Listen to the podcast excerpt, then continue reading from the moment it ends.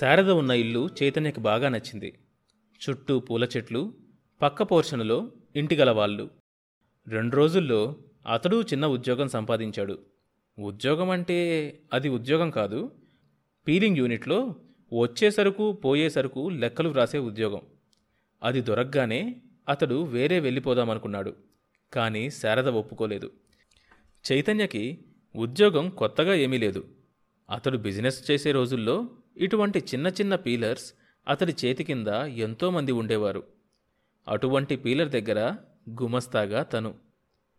అన్ని కోట్ల వ్యాపారం చేసిన చైతన్యకి ఇప్పుడు అన్ని మెట్లు దిగి బెస్తవాళ్ళతో కలిసి పనిచేయడం కొత్త అనుభవం. అతడు వాళ్ళతో పరిచయం పెంపొందించుకోసాగాడు.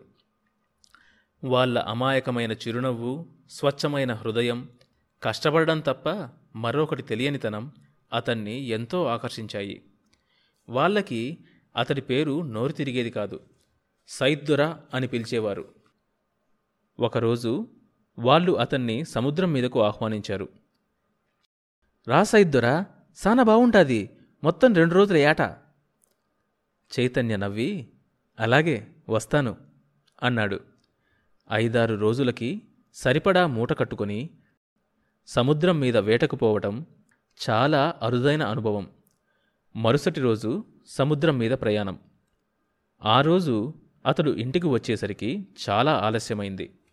ఊరంతా నిద్రపోయింది. అతడొచ్చే వరకు శారద మెలకువగా ఉంది.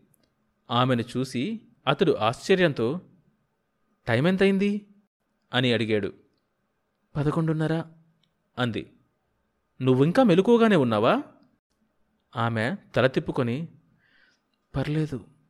అని అతడికి భోజనం వడ్డించసాగింది. మళ్ళీ నువ్వు ఆఫీస్కు వెళ్ళాలి కదా. ఇలా నా కోసం నిద్రపాడు చేసుకుంటే ఎలా? చెప్పు. ఆమె చిరుకోపంతో ఇంకా ఆ విషయం తప్ప మరొకటి మాట్లాడడానికి లేదా ఏమిటి? అంది. అతడు నవ్వి ఉంది రేపు సముద్రం మీదకు వెళ్తున్నాను. వాళ్ళతో కలిసి ఒకటి రెండు రోజుల వరకు రాను అన్నాడు. ఆమె వ్యాకులమైన మొహంతో ఎందుకు? ఇప్పుడు సముద్రం మీదకి? అసలే తుఫాను రోజులు కూడాను అంది. అతడు భోజనం ముగించి చెయ్యి తుడుచుకుంటూ రెండు రోజులకే ఇలా అంటున్నావు? జీవితాంతం సముద్రం మీద గడిపే జాలరి గురించి మాట్లాడవేం? అన్నాడు. అది వాళ్ళకు అలవాటైపోయింది చైతన్య నవ్వాడు. ప్రాణం పోవటం ఎవ్వరికీ అలవాటవదు శారదా. ఎందుకంటే అది ఒకేసారి పోతుంది కాబట్టి. ఆమె మాట్లాడలేదు. అతడు వరండాలో ఉన్న కుర్చీలో కూర్చున్నాడు. ఆమె బయట మెట్టు మీద కూర్చుని ఉంది. కర్రలతో కట్టిన ప్రహరీ అవతల రోడ్డు నిర్మానుషంగా ఉంది. సన్నగా వీచే గాలికి ముద్దబంతి పూలు నెమ్మదిగా తలలూపుతూ ఉంటే వాటి మీద పిండారా పోసినట్లు పడుతున్న వెన్నెల మరింత అందాన్ని సంతరించుకుంది.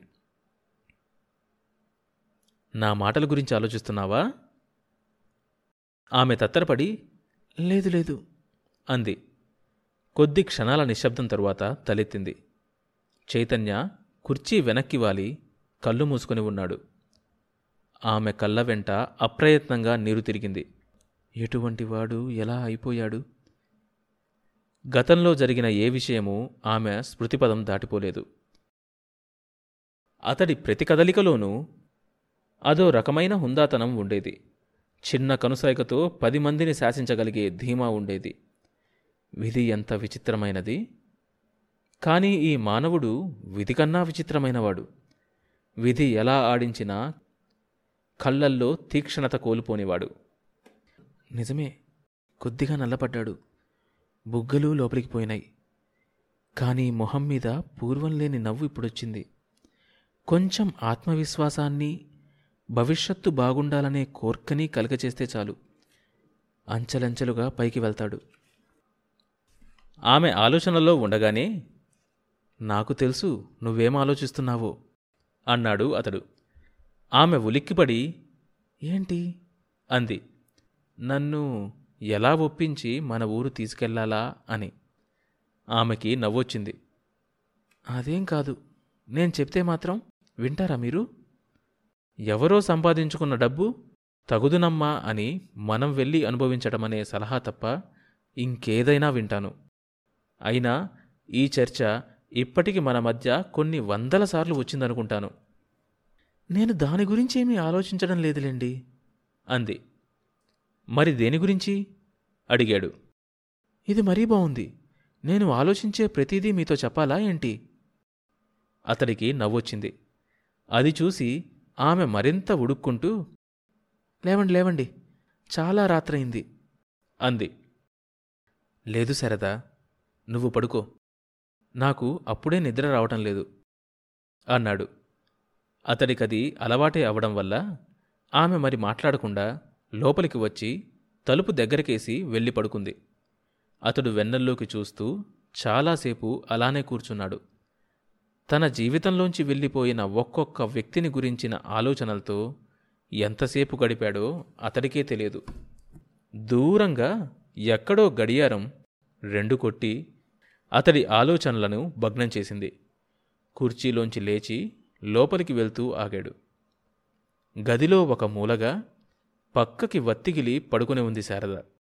కిటికీలోంచి పడుతున్న వెన్నెల ఆమె చెంపల మీదకి జారుతోంది. అతడికి తన చెల్లెలు జ్ఞాపకం వచ్చింది. ఒద్దికగా పొందికగా ఇలానే పడుకునేది కౌసల్య. ఆమె వైపే చూస్తూ క్షణం పాటు నిల్చున్నాడు. కాంతిమతి కిరణ్మయిల అందంతో పోల్చుకుంటే కౌసల్య శారదల అందం ఏమాత్రం సరికాదు.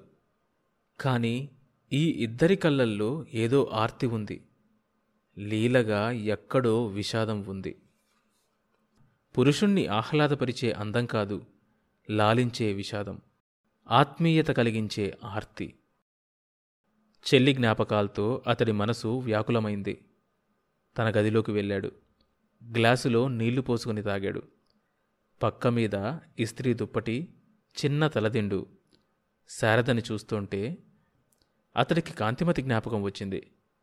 పక్క మీద పడుకున్నాడు. చలిగా ఉంది. కాళ్ళ దగ్గర దుప్పటి తీసి కప్పుకున్నాడు. అప్పుడు అతనికి అతడి తల్లి జ్ఞాపకం వచ్చింది. పురుషుడికి తనలో చెల్లిని భార్యని తల్లిని చూపించగలిగే అదృష్టం చాలామంది స్త్రీలకు ఉండదు. బల్బు కనపడకుండా ఏర్పాటు చేసిన లైట్ల కాంతిలో స్పెషల్గా ట్రైనింగ్ పొందిన వెయిటర్లు వడ్డిస్తూ ఉండగా డిన్నర్ పార్టీ పూర్తయింది. రవి సూట్లో ఉన్నాడు. కిరణ్మయి పట్టుచీరలో మెరిసిపోతుంది. అంతా హడావిడి. స్పీకర్లోంచి లాంగ్ ప్లే పియానో కన్సల్ నెమ్మదిగా వినిపిస్తోంది. గ్లాసుల శబ్దాలు రవికి తాళం వేస్తున్నట్లు ఉంది. బఫే అవటం వల్ల చిన్న చిన్న గ్రూపులుగా చేరి మాట్లాడుకుంటున్నారు. రవి అందరికీ అన్నీ అందాయో లేదో చూస్తున్నాడు. అంతలో జైన్ అతని దగ్గరికి వచ్చాడు. ఏం సార్? ఎలా ఉంది ధర? తెలియనిదేముంది జైన్ సాబ్. కాంపిటీషన్ విపరీతంగా పెరిగిపోయింది. వీధికో సీ ఫుడ్ కంపెనీ బయలుదేరింది. ఒకటే బిజినెస్ చేస్తే అలానే ఉంటుంది. సైడ్ లైన్లో ఇంకొకటి ప్రారంభిస్తే బాగుంటుంది ఏమంటారు? ఏం ప్రారంభిస్తే బాగుంటుందని మీ ఉద్దేశం? ఆలోచించండి. నా ఉద్దేశం నూనె గింజలైతే బాగుంటుందని మీకు ఆ ఉద్దేశంగానే ఉంటే చెప్పండి. నేను షేర్ తీసుకుంటాను. రవి మొహం ఆనందంతో వెలిగిపోయింది. తప్పకుండా సాబ్ కిరణ్తో ఆలోచించి చెప్తాను. జైన్ నవ్వి ఆడవాళ్ళని బిజినెస్ సలహాలు అడగకూడదు సాబ్. వాళ్ళని అడిగే విషయాలు వేరు అన్నాడు. రవి కూడా ఆ జోక్కి నవ్వాడు. వెళ్ళొస్తాను. ఆలోచించి ఉంచండి అంటూ సెలవు తీసుకున్నాడు. ఒక్కొక్కరే వెళ్ళిపోసాగారు. గార్డెన్ అంతా ఖాళీ అయింది. రవి అలసటగా కుర్చీలో కూర్చున్నాడు. ఖాళీ కుర్చీలు కమ్యూనికేషన్ గ్యాప్ గురించి చర్చించిన ఐనెస్కో అప్సెట్స్ ప్లే చైర్స్ అన్న నాటికలోలాగా ఉన్నాయి. అతడు చాలాసేపు అలానే కూర్చొని ఉన్నాడు.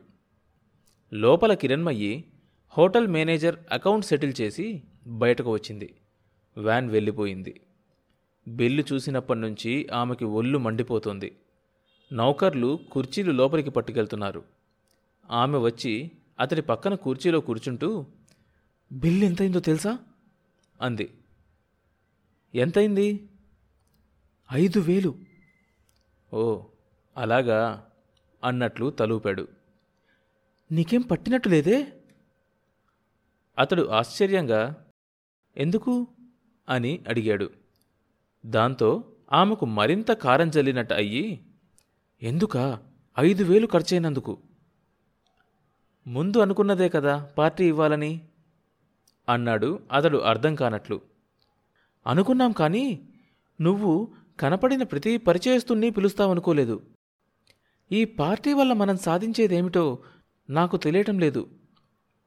బిజినెస్ కమ్యూనిటీలో ఇలా టీ పార్టీల వల్లే పనులు జరుగుతాయి. ఆమె అతడి మొహంలోకి తీక్షణంగా చూసి పుస్తకాలు చదివి బిజినెస్ ఎలా చేయాలో మాట్లాడుకు. బిజినెస్ థియరీ కాదు అంది. దాంతో అతడికి ఒళ్ళు మండింది. వంటింట్లో ఉండాల్సిన ఆడవాళ్ళు బిజినెస్ విషయాల్లో వేలు పెడుతుంటే ఇలాగే తగలబడుతుంది అన్నాడు. ఆమె రెచ్చిపోయి ఏమన్నావు? అంది. అతడు చాలా కూల్గా కిరణ్మయ్యి నువ్వు చాలా అందమైన దానివి మాటిమాటికి చిరాకుని కోపాన్ని అరువు తెచ్చుకొని ఆ అందాన్ని పోగొట్టుకోకు అన్నాడు. ఎందుకైనా మంచిదని కొంచెం దూరంగా జరిగి. అంత కోపంలోనూ ఆమెకు నవ్వొచ్చింది. మాట మార్చకు అంది ముఖాన్ని సీరియస్గా ఉంచి. మాటేం మార్చాను?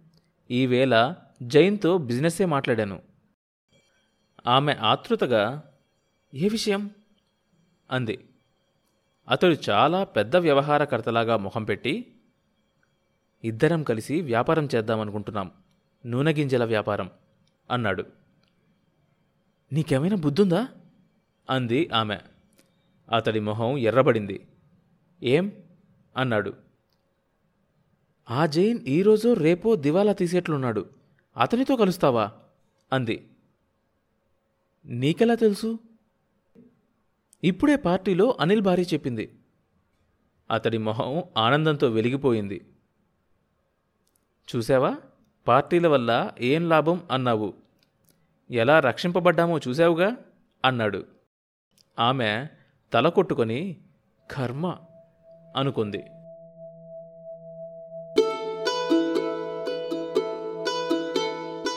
ఆ తర్వాత ఏం జరిగింది తెలియాలంటే ఈ షోలోని నెక్స్ట్ ఎపిసోడ్ వినండి. ప్రతి సోమవారం మరియు బుధవారం కొత్త ఎపిసోడ్స్ రిలీజ్ అవుతాయి. ఈ షోని మీరు Apple podcast Google podcast Spotify Amazon music Gaana కానీ మరి ఏ ఇతర ప్లాట్ఫామ్స్లోనైనా సబ్స్క్రైబ్ చేసుకుని వినొచ్చు. కొత్త ఎపిసోడ్ రిలీజ్ అయినప్పుడు మీకు తెలియడానికి నోటిఫికేషన్ టర్న్ ఆన్ చేసుకోండి. అప్డేట్ వస్తుంది.